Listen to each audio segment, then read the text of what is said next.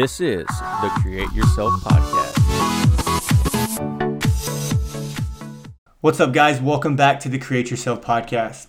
Today's a little bit of a change of pace. Um, this is a recording from an, inter- an, interview that I did on my friend Tommy Clark's podcast. It's the uh, T. Clark Nutrition Podcast. Um, I was super humbled. He asked me to come on, and, and, and we talked a lot about uh, all sorts of different subjects. We touched on um, programming for CrossFit, um, the mindset of, in, involved in training, best nutrition practices around CrossFit training, um, advice for new CrossFit athletes or competitive CrossFit athletes. Um, it was a great conversation. I, I love this is one of the um, first couple times that I've been interviewed, and it was awesome to, to just be a part of another show uh, and to, to be on the other side of the microphone. Oftentimes I get stuck on the other side um, just asking the questions. So it's it was a good change of pace to be on the other side, and um, I'm really happy with how this interview turned out. So happy, in fact, that I wanted to share it on my own show.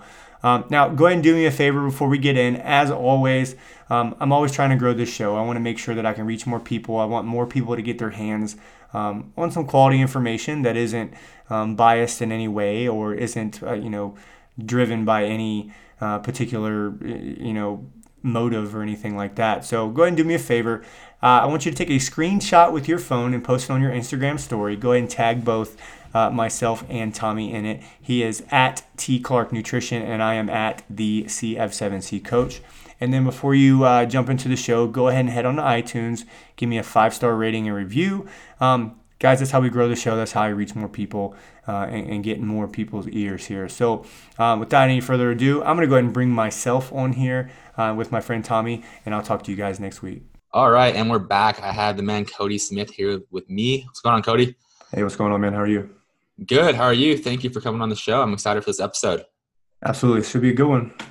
Of course, man. So as we're getting into it, just uh, give the listeners an idea of who you are, what you do, how you got into the CrossFit space, like all that good stuff. Yeah. So um, uh, obviously, my name's Cody Smith. I am uh, a, I guess at one time a Washington based CrossFit coach. Um, I kind of found my way into training, uh, I guess you could say after I got out of the Navy.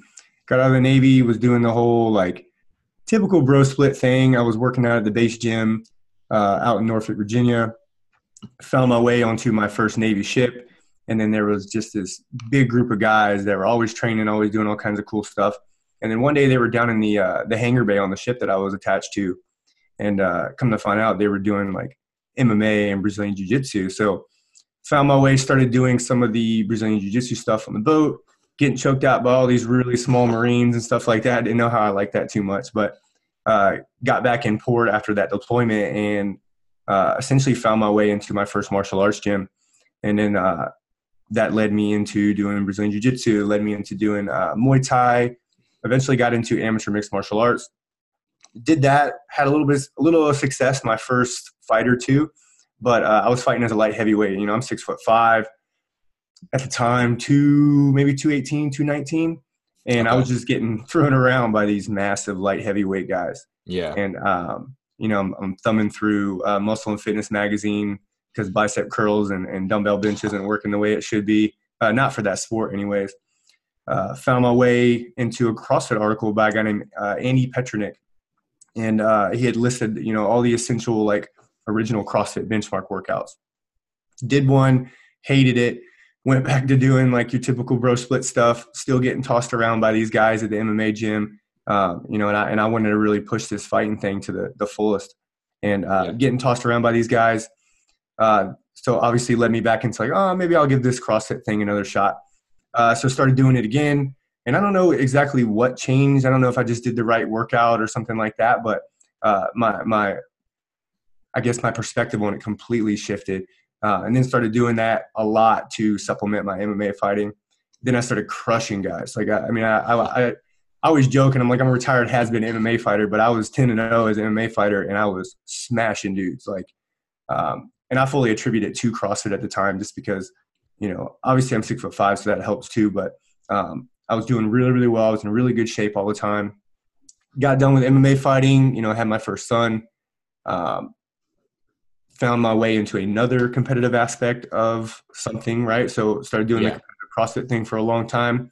Did that for years and years and years and years. uh, which led me to opening a gym. Uh, I've been running my gym now for coming up on about nine years, and uh, I've been coaching um, probably a little over, probably about 10 years now. And here we are, man. Now I'm uh, running the gym full time. Uh, just opened up my jujitsu, uh, my own personal jujitsu gym. Staying away from the MMA stuff. I don't know that I can get back into it. My wife would probably be really upset if I were to try to get back into it again. um, but now just running the business, ventured into some online stuff now, and um, fully engulfed in, in, in, running a gym and, and running a fitness business. Yeah, dude, that's awesome. And something I wanted to talk about on this on this episode was just some like really common mistakes you see being made in the in the CrossFit space when it comes to yeah.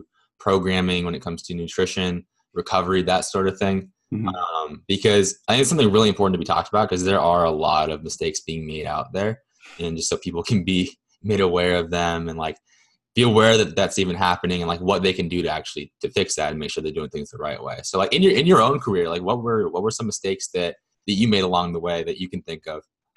Um, I think I took CrossFit too literally. Right when it first came out, it was you know the whole the whole prescription is constantly varied functional movement. Right, so it's all about um, you hear constantly varied and uh, if you don't do it correctly it just ends up being random so i think uh, yeah. i mean uh, something that started early on was um, it was just completely random stuff which for for a lot of people that can work but for most people it's not going to work well so the complete randomness of the workouts and um, it, dude when i started this whole thing like coaching was not where it is now right so you, you had these high skill movements like snatch, clean and jerk, squat, deadlift, all these things that are going on, and you're doing it fatigued. So that in the yeah. rant with the random exercises, uh, the the random workouts, like um, it was just a recipe for disaster. So I think uh, uh, the big thing that has changed is realizing that like CrossFit has some of these negative things. Like it, it, it, has some of that randomness to it, but it also has this really good part. So um, I think if you take into consideration that like it's not actually random, but it is varied in a way, and you do that right, it can work really, really well. Yeah, I, I, think that's that's I mean that's one of the biggest things that I've seen like in the in the uh the short few weeks that I've been like going to CrossFit class. Actually I just got started into it. 19.5 19.5 was my first workout. So that was that was quite the welcome. Um, but yeah, I've been I've been playing basketball like for the past like decade, and I decided to stop this past year. So I finally had time to give CrossFit a go. But in my short time doing it, I've definitely noticed that it's like it's really hard. It's been really hard for me to kind of pinpoint like what do I even need to work on? Like what do like, where do I even start? Like there's so many skills, there's so many things to do. So like of course it's very individual, but for someone just getting started and maybe not from like ground zero like just walking in off the street but maybe like an athlete or someone who wants to get back into the competitive side of things and decides to pick up crossfit and maybe wants to compete someday where would be like a good starting point? Like how do you even organize that? Because there's so many skills that need to be learned whether it's gymnastics or olympic lifting or conditioning stuff like that yeah so you you made a good point about like uh, you mentioned that if a person was coming in off the street um, to compete, right? So something that people get twisted when they come into to my gym or or, or people that I program for is like um, we can take a CrossFit type methodology and we can point it any way that we want to any way that we want to point it but it's important that you come in the gym knowing what you want so how yeah. i would program or um, direct somebody who is just coming into the gym to you know to a setting like my gym and they want to come in and just get in shape. The direction that I take them within, I mean, we have like so many different paths at my gym. We have individual sure. design, we have semi-private, we have small group personal training, we have our group training. Uh, there, there's nutrition coaching, like it's all in there. So there's there's so many different paths. So if you come in with a path and you want to get, uh, you just want to look good naked and live a long time. Well, I'm going to send you on uh, just probably the, the general track that 90% of the people that walk in my doors. Somebody comes in that wants to compete well now there's a, diff- a different conversation that needs to happen. The conversation is usually like uh, are, are, you prepared to train long hours? Are you prepared to um, do things that you don't like? Are you aware of the risks that come with it? Because you mentioned like there's tons of skills there's tons of lifting there's all these different energy systems that we have to train. It's important that you come in the gym and uh, the, the the coach that you speak with you have this conversation like hey if you want to compete there are these risks involved um, that we need to go over first. That's the first place I'm going to start with somebody is just a crucial conversation of what are we actually getting into? What does that entail? Especially now that I've seen, you know, from the games level all the way down to a new person coming in the gym. Um, that's probably the first place I'm going to start. From there, we're just going to set some baselines. Like we got to see where your strength base is, where's your mobility, um, where like where is your conditioning at? Because eh, obviously there's enough data out there now to where I can compare what uh, the people that are actually being competitive, um, what they're actually able to do versus somebody just coming in the door. So we can yeah. take, we can start setting these benchmarks and assessing the person and seeing like, hey, where are you at? Um, but I'm gonna be honest with you, out of, the hundreds and hundreds and hundreds of people that I train, the the the thing across the board that most people are missing is going to be their strength and their skills. So we would just set up a plan to like, hey, we need to develop um, things like strict ring dips, and I'm sure you've seen this in your time through also, right? Um, strict ring dips, strict pull ups, uh, shoulder flexion, picking up some of all these gymnastic skills that you have to be able to do, working on your base strength. Like sometimes I won't even start, like we won't even do any Olympic lifting first. You just do a straight up powerlifting program and let's get your base strength up first before we even do anything. Um, and then with all that strict gymnastics work, all the skill work, all the um, all the strength training on top of that, we're going to start building the aerobic base because that's the beginning of every single thing. Um, and, and, obviously, you can see how this can get completely individualized versus somebody For coming sure. to the gym because um, I'm not going to go through all of these all of these different paths for somebody coming in the gym just wanting to get in shape because uh, if I'm being honest, for 90% of people, that doesn't really matter. Like they want to come in, they want to yeah. lose body fat, they want to um, get out of pain, they want to have a great workout. You can get that in the group training, but it's going to be a, a much a much longer route, and we have to make sure that we develop a person because if not, I'm just going to run them into injury. Yeah, yeah. So I, I mean, it's completely individualized, but it, you know, you held a gun to my head. That's what I'm going to do. I'm going to make somebody a lot stronger. We're going to work on their skills. We're going to work on their gymnastic strength, um, and I'm going to build their aerobic base because if you don't have an aerobic base, it doesn't matter what sort of cool, crazy CrossFit workout. Like most people think that competitive CrossFit is like put you on an assault bike and hammer you with numerous calories and do some burpees and then do some uh, the barbell skill work, but that's not it because I can't build on top of that. I can build on top of, a, of a uh, an aerobic base, but um, yeah, I won't even get into. Obviously, we'll sprinkle in some intensity in there, uh, of course, but um, the majority of our work is going to be spent in the aerobic base, and then we're just going to build that strength skills and then uh, gymnastics. Gotcha. And uh, you had mentioned like some of the risks that are involved in competing in CrossFit and that sort of thing. What are some things that you could do in your programming to kind of mitigate as many of those risks as possible? Of course, there's always the risk of injury, but like what are what are some things that maybe you don't see a lot of people doing that they should be doing in terms of um, programming or nutrition or recovery or stuff like that that they mm-hmm. can do to kind of mitigate as much injury risk as possible and go about it in, this, in a smart way yeah that's a good question so um, i'll tell you what what i did wrong and then we'll kind of reverse okay. engineer that a little bit so yeah. um, what i did wrong was i did too much i didn't eat enough i didn't sleep enough and i didn't take the things outside of the gym um, as important as i should have so um, that being said, if if there were some things to mitigate that, um, I think more coaching needs to be involved. For instance, like all of my competitive athletes now, like they have uh, a line of communication to me, and we have these conversations. Like, um, we, I'm sure if you've been in the CrossFit gym for any period of time now, you'll see the competitors like their rest day. They're coming in and they're still doing a workout. They're still doing something that's like busting their body up more.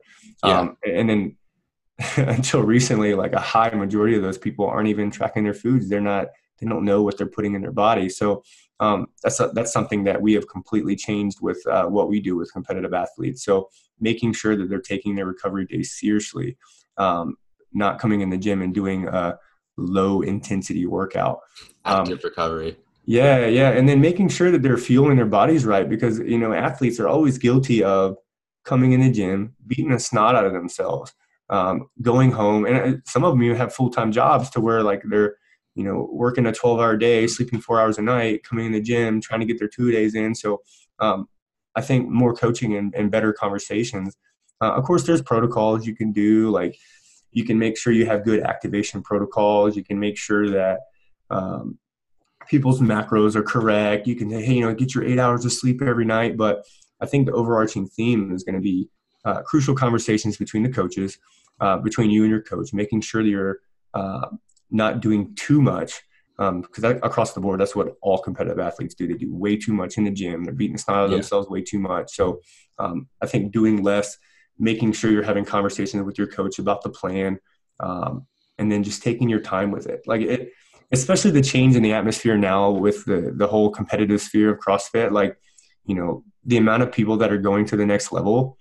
Let's be honest, to get there, it's going to take years for for most people that are coming in. The day and age of coming into uh, the competitive CrossFit like era or the credit the competitive CrossFit sphere and jumping right into and making regionals or making the games. That's done. It's not happening anymore.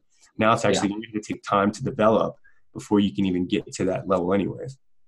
For sure. So I'm not. I'm sorry if I didn't answer your question, but I, I, that's such a broad thing, and yeah. um, I think ultimately, like it goes down to coaching. If if you're a good coach, like I, I fancy myself a fairly decent coach. Like if if I'm going to do my athletes a good service and I'm going to make sure they're getting um, they're doing the things they need to do, it's all going to come down to the conversation, me relaying the plan, and then um, telling them things that they don't want to hear. So sometimes, like this is going to take a long time. It's not going to happen, you know, in a week or a month or a year. We're looking like, can we get you there in three to four years, maybe even five years? Are you willing to take that amount of time?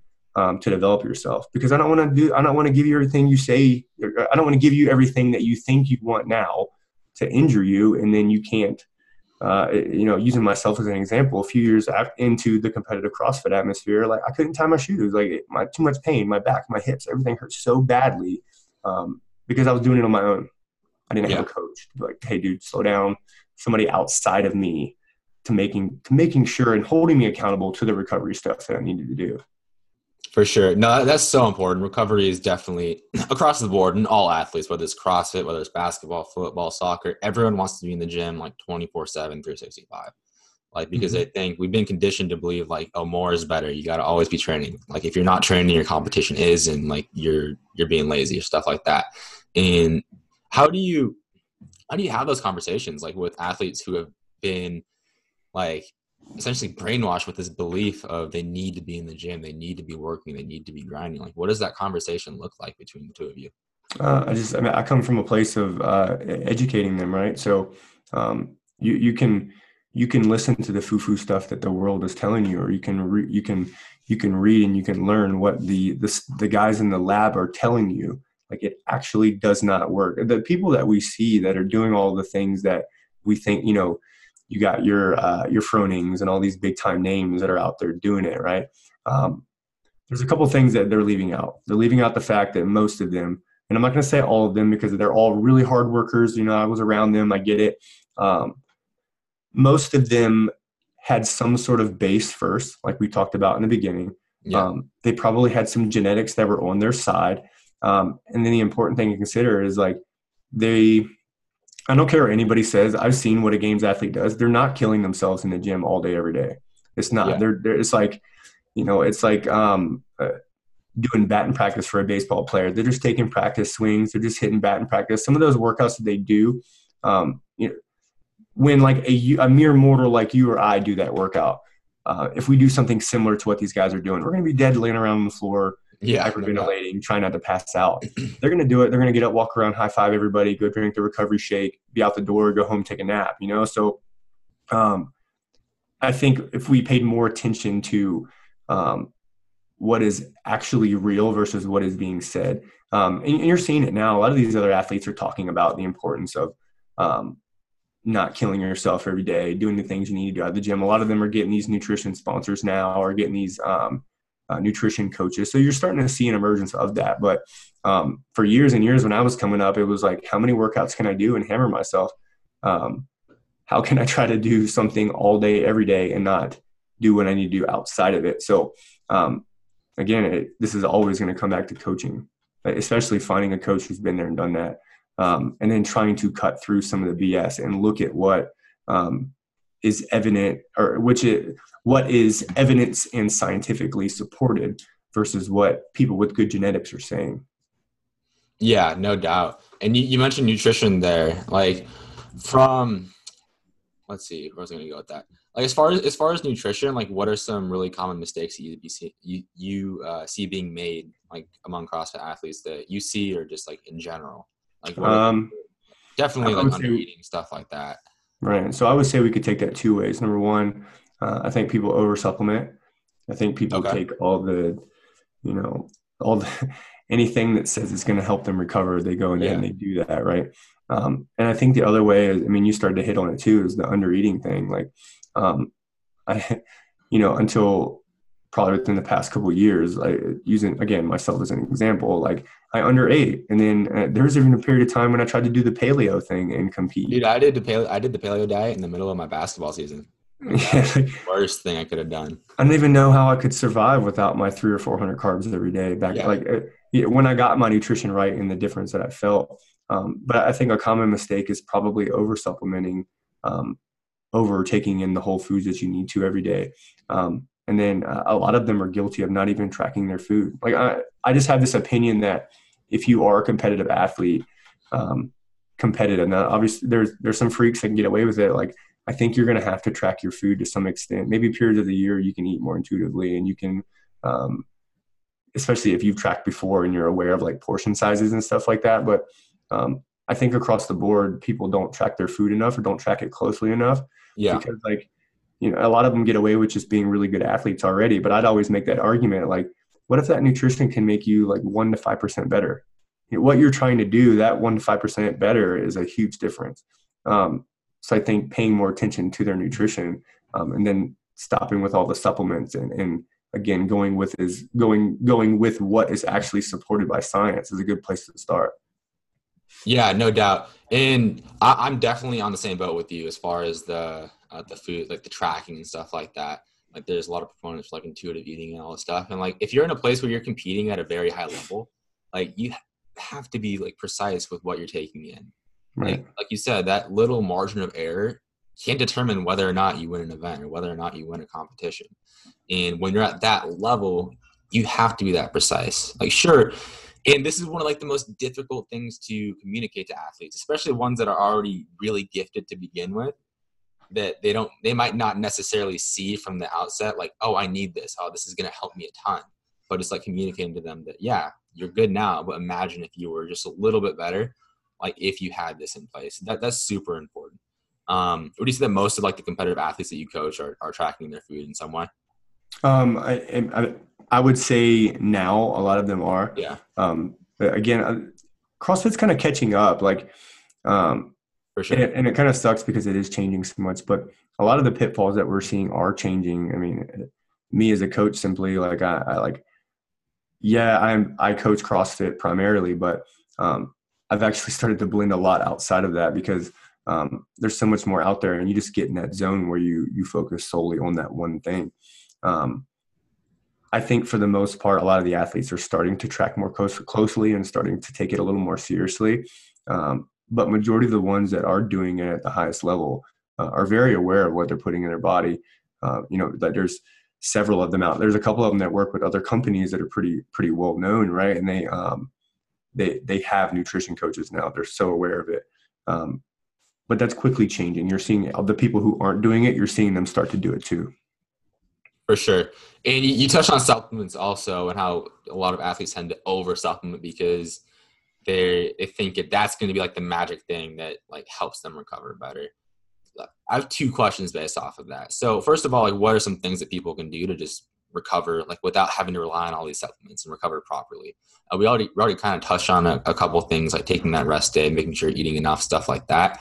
Um, and then also like what are some of the supplements that you have found to be like actually helpful and actually worth um, worth taking for athletes trying to trying to compete and just helping with recovery that or performance to actually like do something meaningful. hmm Uh, so I think there was two questions in there, right? So the first one was, um, uh, what are some supplements they should take? And then the first one, and then the second one was, what should they not take? Was that kind of what you went with that?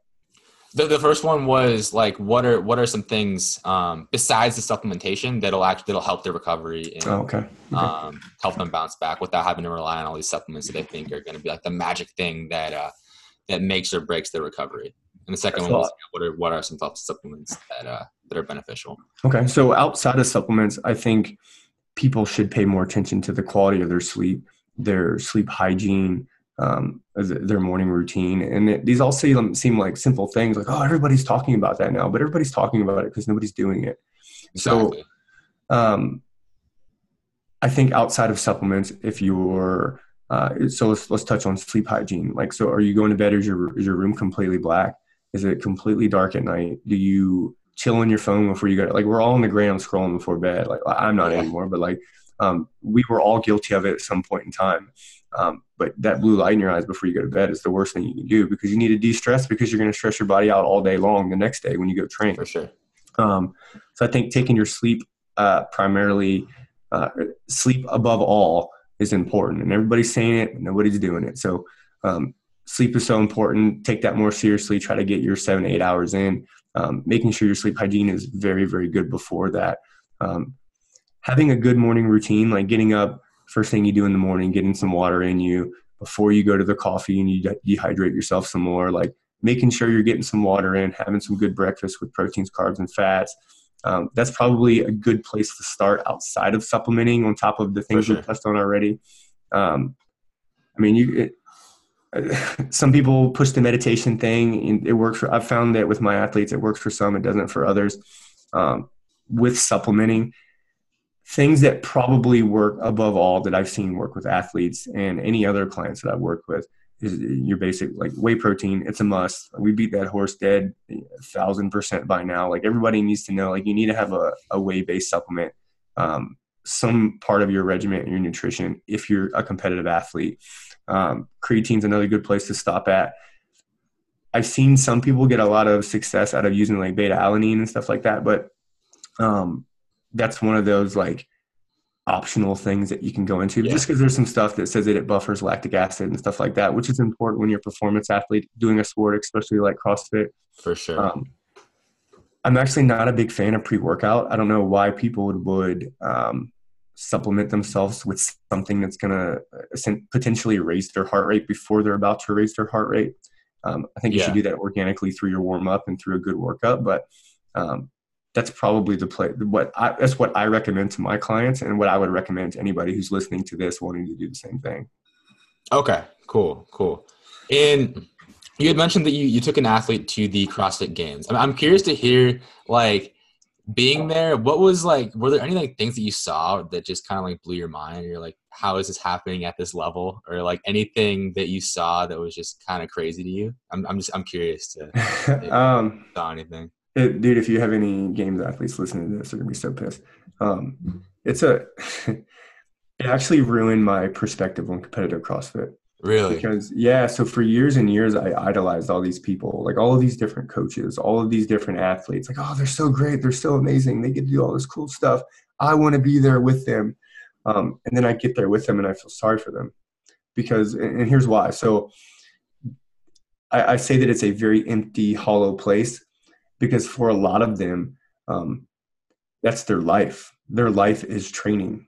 You know, they don't have yeah. really good relation. And I'm gonna say, I'm gonna say a lot of them, like on the surface, this is what it appears as because for sure um, of how it, how a lot of them came off to me in person versus what they put out.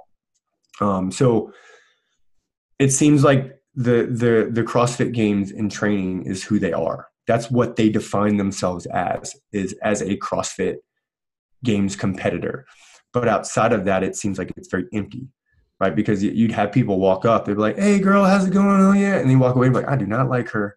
And it was just like, "Oh my gosh!" Like that's that's happening in front of my face about two athletes that I've I've followed forever, right? Um, yeah. And then the, you come to this realization that um, a lot of them have like they put their happiness on an outcome that they're chasing because they're not really like they're looking for uh, uh, Quran actually says this all the time and I love it is that they're looking for an external fix for an internal problem. So their external fix is like getting to the CrossFit Games and winning and and and doing well. Um, but if even for some of them that are there and are doing that, they're still unhappy. Like they're yeah. still not happy with what they um, where they are in their life, and it's very apparent when you're there and you're with these people all the time. Um, and it it just kind of let me down. Some of the coaches that would preach about how important it is to like be there for your athletes and to support them and to do this, that, and the other. And then you see uh, a coach that you look up to and one of their athletes is doing terrible and he throws up his hands and he walks off the course his athlete's still competing you know what i mean or like Yeah. one uh, i'm about to go on a rant so or one Oh. coach that has several athletes um, that he clearly is favoring one of them over all of them and he'll go to all of their heats but not to their other heats. And it drove me crazy because it's fake. Like if you really care about your athletes like people consume your content and they care about like the things that you put out and they live on every word that you say. Yeah. and you're not living it. It's fake. So uh, when i was there and to see that um, it, it just blew my mind. A lot of them are broke. A lot of them like if they do terrible at the, the games for a year they lose sponsorship they're they're down to to no money you know what i mean like it's just this when Yeah. I say hollow and empty, it's because that's what it appears to me, and that's what it appeared to me. It ruined my entire perspective on um, the games because, and this isn't all of them. There's still some like I met some amazing people while I'm there. Don't make me don't make don't let me sit here and think like I'm just this angry guy that like um, that just had this terrible experience. Yeah. experience, but um, what what it was versus what it is uh, perceived as is complete and utter garbage, and I was really let down. It, it was hard to be there rubbing coaches with or rubbing elbows with coaches that I looked up to forever, and to see um, how fake and how much of a facade it was, and then um, to see they they glorify the games as this this great thing, um, and it is for a lot of people, um, but but for most of them that's it. That's all they have. And when you realize that, like, you know, when especially this year when they changed the entire setting of how this thing works some of them probably had to do some soul searching to like what do you define yourself as? Do you, like are you just this one thing? Does that define you? Do you have something outside of that? Because if you don't you're in trouble. Because now you have to do that that really uncomfortable inside work versus the outside stuff that you get to you know completely like um, what's the word i'm looking for you can completely like muffle the the the inner problems that you have through your social media outlets and through your competitive endeavors. So like, yeah, it, it's funny you asking that question because I have that pretty often when somebody's like, what do, what do you think about your games experience? Was it awesome? I was like, no, it's terrible. Um, just because it, it just wasn't what I thought it would be. And, Yeah. and, you know, um, I was there with a girl, um, uh, my girl that came up through this uh, entire crazy journey with me. Like she, she started with me. She was a retired gymnast. Um, she did gymnastics in college. Um, you know, when I first met her, she actually worked out my garage before I ever had a gym. And I was like, you'd be good at this. You should continue doing it. And it's funny because like her husband was the one that was chasing the competitive thing. Okay. Um, you know, a few years down the road, like she's just spanking the both of us. Like, you know, she's just everything that you see in a competitive athlete, right? And um, you know, she made it to the next level. And when we got there, I was just kind of like, wow, like it's not what I expected. Yeah, no, that's super important that you touched on that though, because like if you look on like social media or like those documentaries on Netflix, I forget what they're called, but it makes it seem like this like awesome thing, and everyone's like best friends and like having like a great time with each other, and it's it's so crazy to hear like the other side of things. And I mean, like you said, you're not like bashing on it, but it, it's super important that that's that's talked about because I think that just goes to show people like the power of social media when it comes to like you go down a whole rabbit hole of like comparison and stuff like that and Yeah. how it's really just like presenting like the highlight tape of a lot of other stuff that's going on behind the scenes Yeah, I've had actually had a lot of conversations with some of my athletes recently. Like, okay, like okay, competitive spheres changed. Um, I've been training you for a few years. I know what you're capable of. Um, I think we're still out a little bit from where we need to be. What are your goals now? Making it to da da da da da.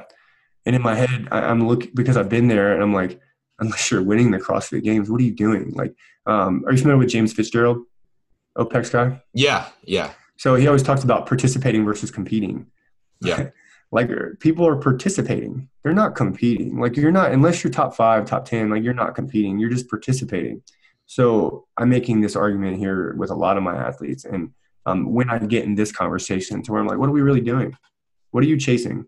Are do you are you looking to go and just participate? Are you willing to put your body through the ringer because that's what's going to happen? oh for Are you sure willing to do that to yourself, to your hormones, to your joints, to your structure, to your mind? Are you willing to do that so that you can go and participate? And if if if the answer for that person is yes, that's what they want, then let's go. Let's do what we need to do to get there. But um, when you when you put it into that perspective, like is if that's what you're trying to do, or if that's not what you're trying to do, then we need to do some uh, some digging on like what it is that you're. Some of them doing doubles and triple sessions. Is it really worth it? Yeah, for sure. No, that's super important to just like figure out what it is that you actually want because so many people think they want something like whether it's winning a CrossFit competition, whether it's getting a six pack, whether it's like being a starter on their basketball team, whatever it is. But like the reality is like the outcome's not going to make you ha- any happier if you don't really enjoy the process of it. Mm. No, so yeah, so that's um man, it's I have this conversation with somebody in my gym, athletes, coaches probably about once a week right now. Um, if you if you couple the change in the the year with um, my experience, you know, two years ago, it's um, because I've been there and seen what a hollow, empty place is. It's like I'm trying to save people the trouble because I chased it for five or six years, like completely smashing my body, um, giving up time with my kids and my wife and my family, yeah. and, um, my business. Go figure. When I stopped trying to be a competitive athlete, my my gym like 10x's, you know, just because I'm now I'm focusing yeah. on my yeah. clients. I get smarter as a coach. My um, my business develops. My ability to serve my clients develops. Like all that changes um, when I realize what I'm re- what I really want versus what I thought I want. For sure, for sure. And like, what are what are some of the like the consistent traits that you see among like your most successful athletes? Like, what are what are a few just like of the consistent traits that you see among the athletes that you that you coach that that are successful? Um, that's a good question. Yeah, good questions. So, um, across the board, the people that have made it to the highest level, um, and I'm going to say this like I hope this comes off right. Like they're dumb mentally, and when I say they're dumb, like they just have this ability to um, to persevere and to make their mind do things that they that most people can't do. Yeah. Like even though they like we've all seen that person that finishes a workout, rolls around on the ground, makes a huge scene. Um, whether for most people that's actually real, that's just the expression of how uncomfortable they are. Uh, I would make the argument you shouldn't feel like that every day, but that's another podcast. Um, so you see the people that do that, but the athletes across the board that have made it to the, to the highest level, you don't see that. It's just they're stoic. There's there's a calm in the storm. Um, so that'd be number one. Just their their mental capacity to handle discomfort and to persevere is very high. Um, number two is that they um, they have this amazing positive self talk because like where I used to compare myself with these athletes of like I want to be um, wow, this person's amazing. They were like superheroes to me, right? The athletes that I've yeah. trained that have made it to the next level, they viewed themselves with them on par as peers since the very beginning of training. Um, to the point where even me as their coach at one point in time, I was like, "Are you you're comparing yourself to who? Like you're yeah, you know what I mean?" So um, their mental capacity to think that they're on the same level as the higher level athletes um, is already there. Um, and then if we're talking about just physical attributes, um, they come in with good flexibility and a good base of strength already, um, and then they have an aerobic base. That I mean, across the board, that's what all of the athletes that I've trained at the highest level have. Uh, I'd love to actually see, see some statistics on that, or like what are some numbers um, that people do already when they come in. But you know, Mat Fraser, it, winner of the CrossFit Games for like the past 25 years or whatever, like yeah, he had a he was a, a junior Olympian before. Um, yeah. Katrin Davidsdottir was a high level gymnast. Um, uh, Tia-Clair Toomey is a high level weightlifter, um, but she had a background in sports before that. Like everybody comes in with a certain level of ability before they ever make it to the highest level. The the years of uh, there's obviously there's athletes that are doing that are, uh, did come into CrossFit, developed as a CrossFit athlete, and then competed the games. But the amount of those people versus the amount of people that come in with the attributes that I said they have um, are very different. Um, so across the board, that's probably, and I hope I'm not missing anything. But uh, if if I were to um, give a just a you know a shot in the air and throw stuff out there, that's what I think people have. Yeah, no, that's great, man. And you touched on it a little bit um, with the, the going hard every single day, and that could be a whole. That could be a whole, like you said, that could be a whole yeah. other podcast.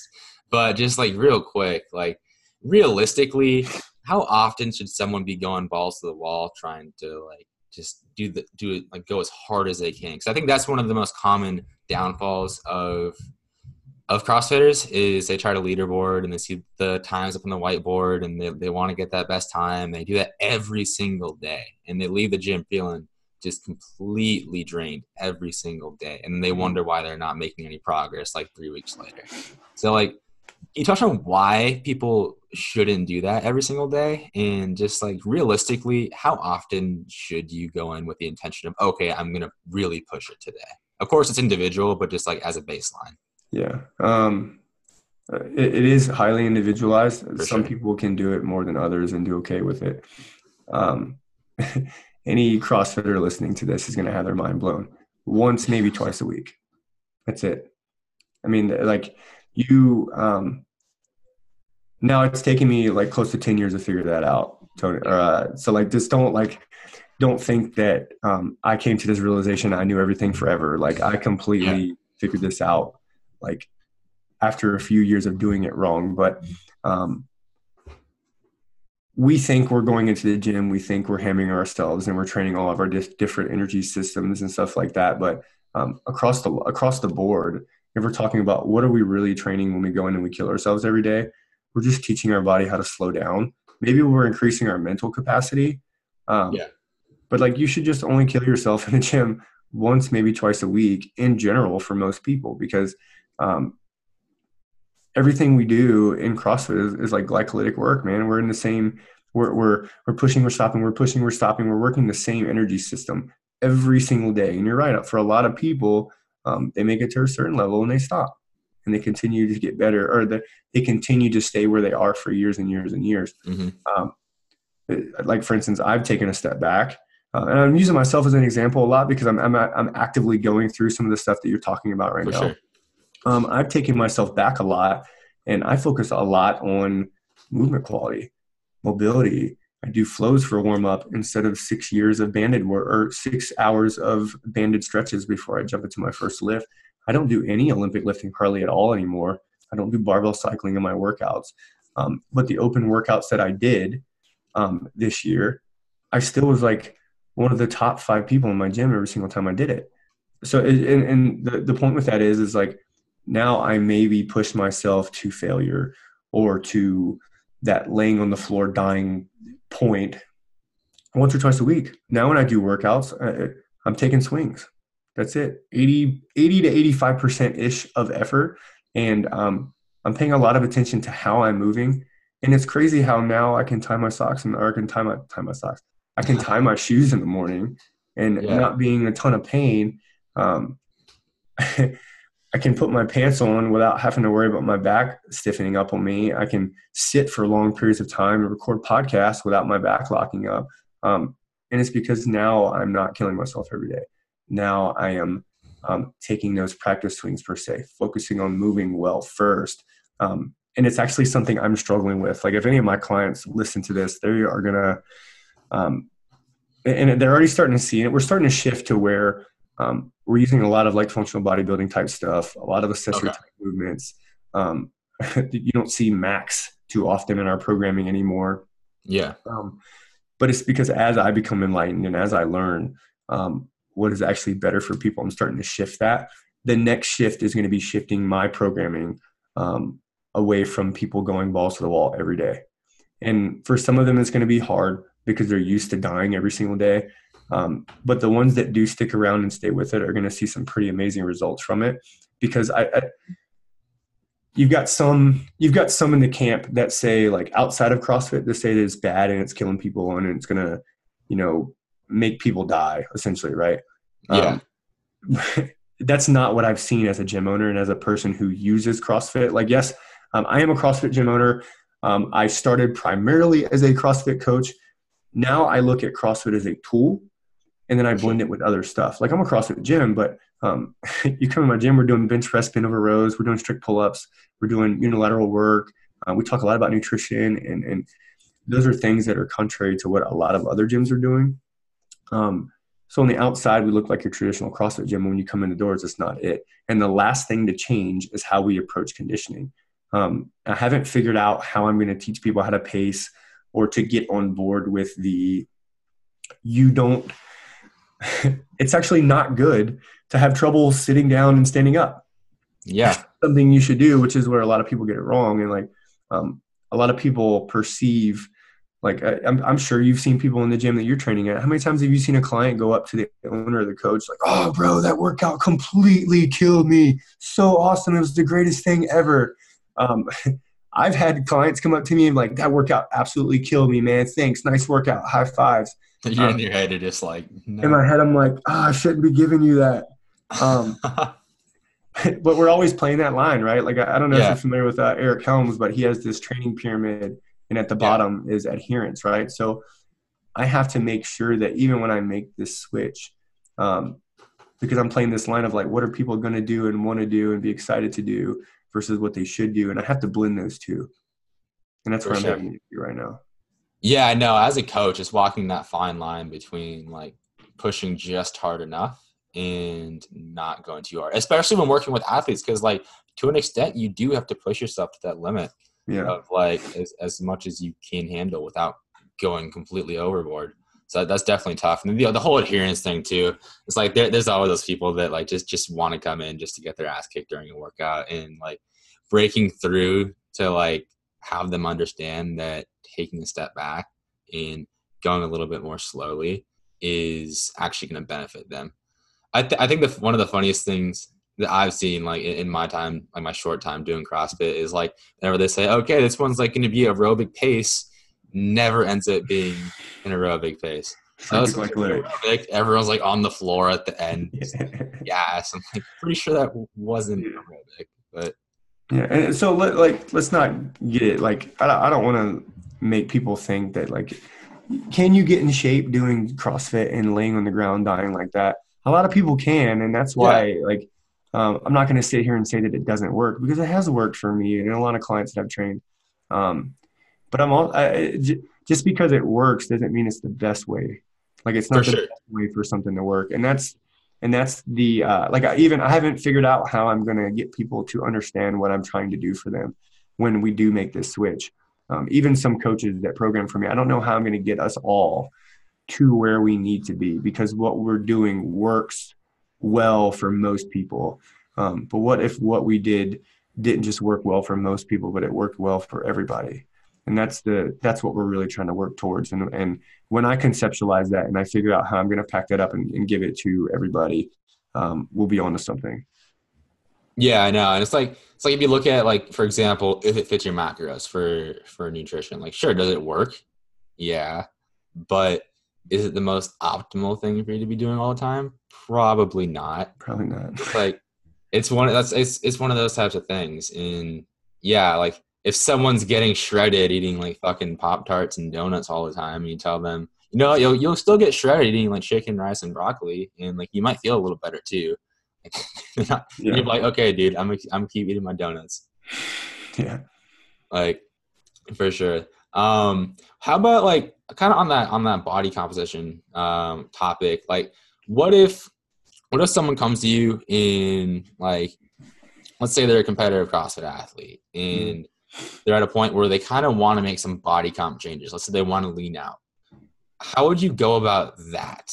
Because that can be a little bit of a tough one, just like the level of intensity. Like you have to fuel enough to like give enough food to fuel performance, but you also have to be in a calorie deficit to lose fat. So like how would you go about balancing balancing that? Is it sort of like a lesser of two evils thing? Like you kind of just gotta deal with the calorie deficit for a little bit, or how would that how would that Well, I think uh, like this goes to that triangle that the triangle awareness that Jason's For always sure. talking about, right? So it, I think it comes down to like where are they at in their season. Um, Yeah. Like now, I have some athletes that have realized that um, training for the highest level isn't something that is obtainable right now. So they're focusing more on like the local competition. So if we are periodizing their training towards a certain event um, and it's really really close, we're not trying to lean out. It's just not going to happen. I'm not going to allow that to happen because um, what they're trying to do is 100% performance based. Um, For sure. and because it's performance based, I'm not going to put you in a calorie deficit. I'm not going to take carbs from you. We are not going to sacrifice recovery for sake of aesthetics. But if we're if we're not near an event where um, in per se like an out season or not out season. Um, we're in like the the down period of the season. Like, yeah, let's you Yeah. know let's get your body fat down a little bit. We can sacrifice some recovery.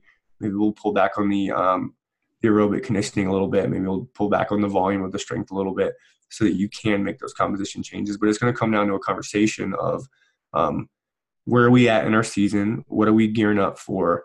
Um, and then making sure that we not only periodize your training, but we periodize your nutrition along with that. Um, and, and the good thing about like a lot of what I've done as far as like shifting how we do things in my gym is we've gone almost completely away from like a general competitive atmosphere type programming to where now everybody is extremely individualized. Okay. But with each one of their programs, um, they each have either myself or some other of my nutrition coaches in my gym.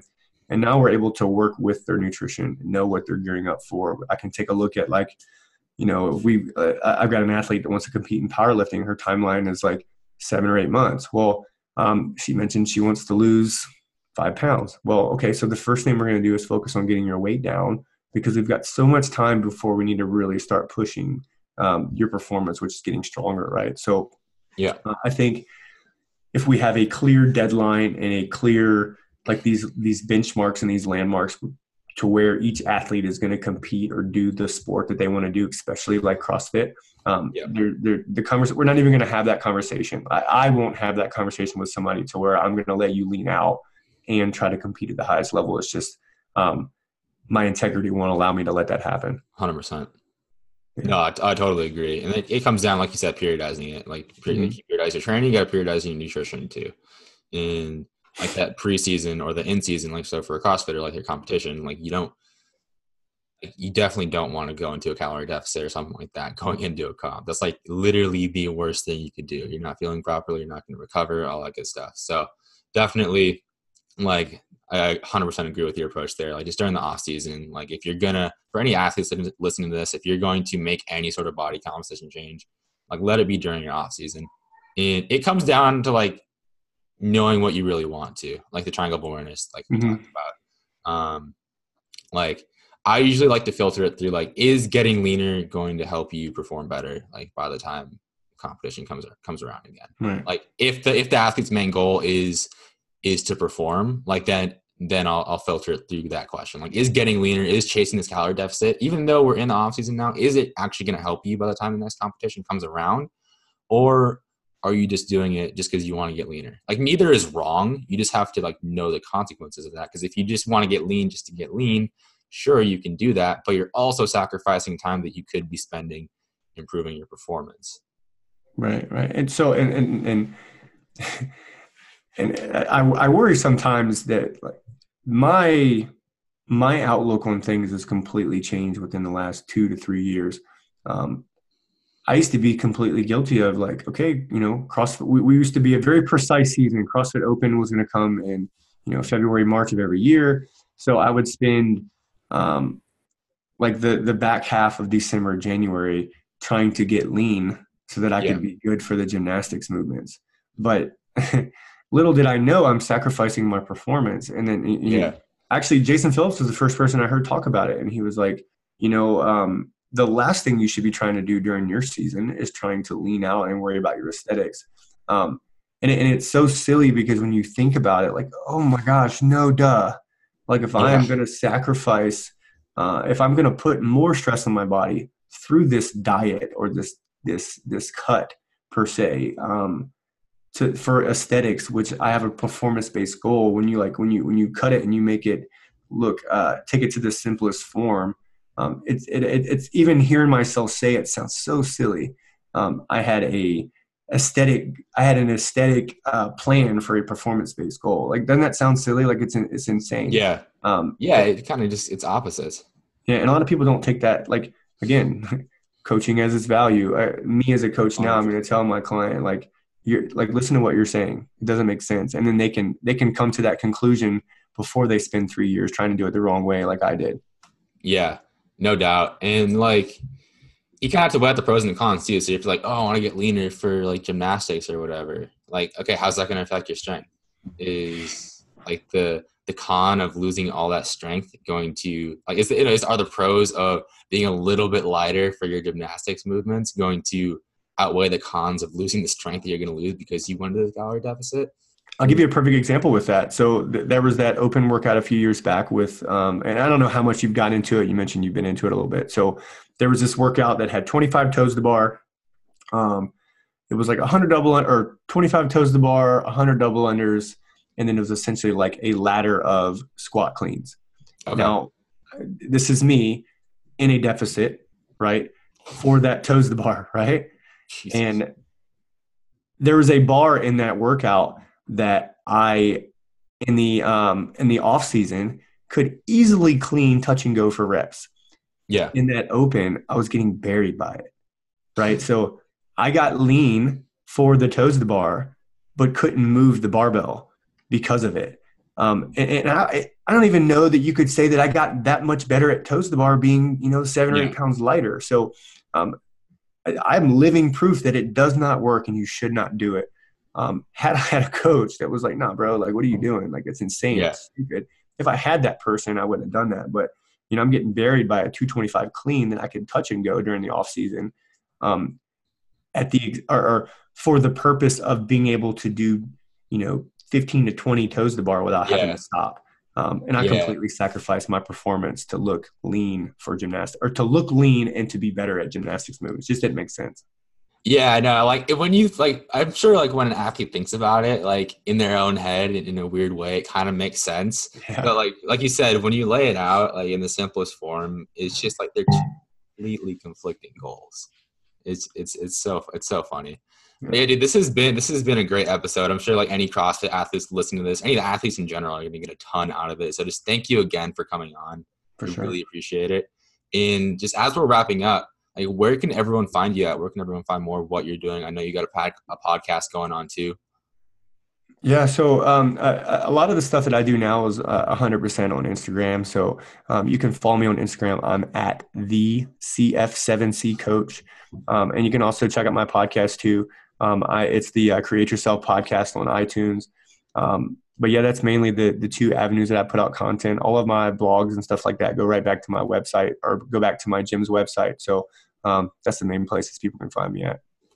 Awesome, man. Yeah, dude. Thank you again for coming on. This is going to be a great episode, and no doubt the listeners are going to are going to get a ton of value out of this. For sure. Thanks for having me, man. Hey, thank you so much for listening to the show today. I hope you got some value and some tools to take away to create yourself and create a life and engineer it to what you can be proud of.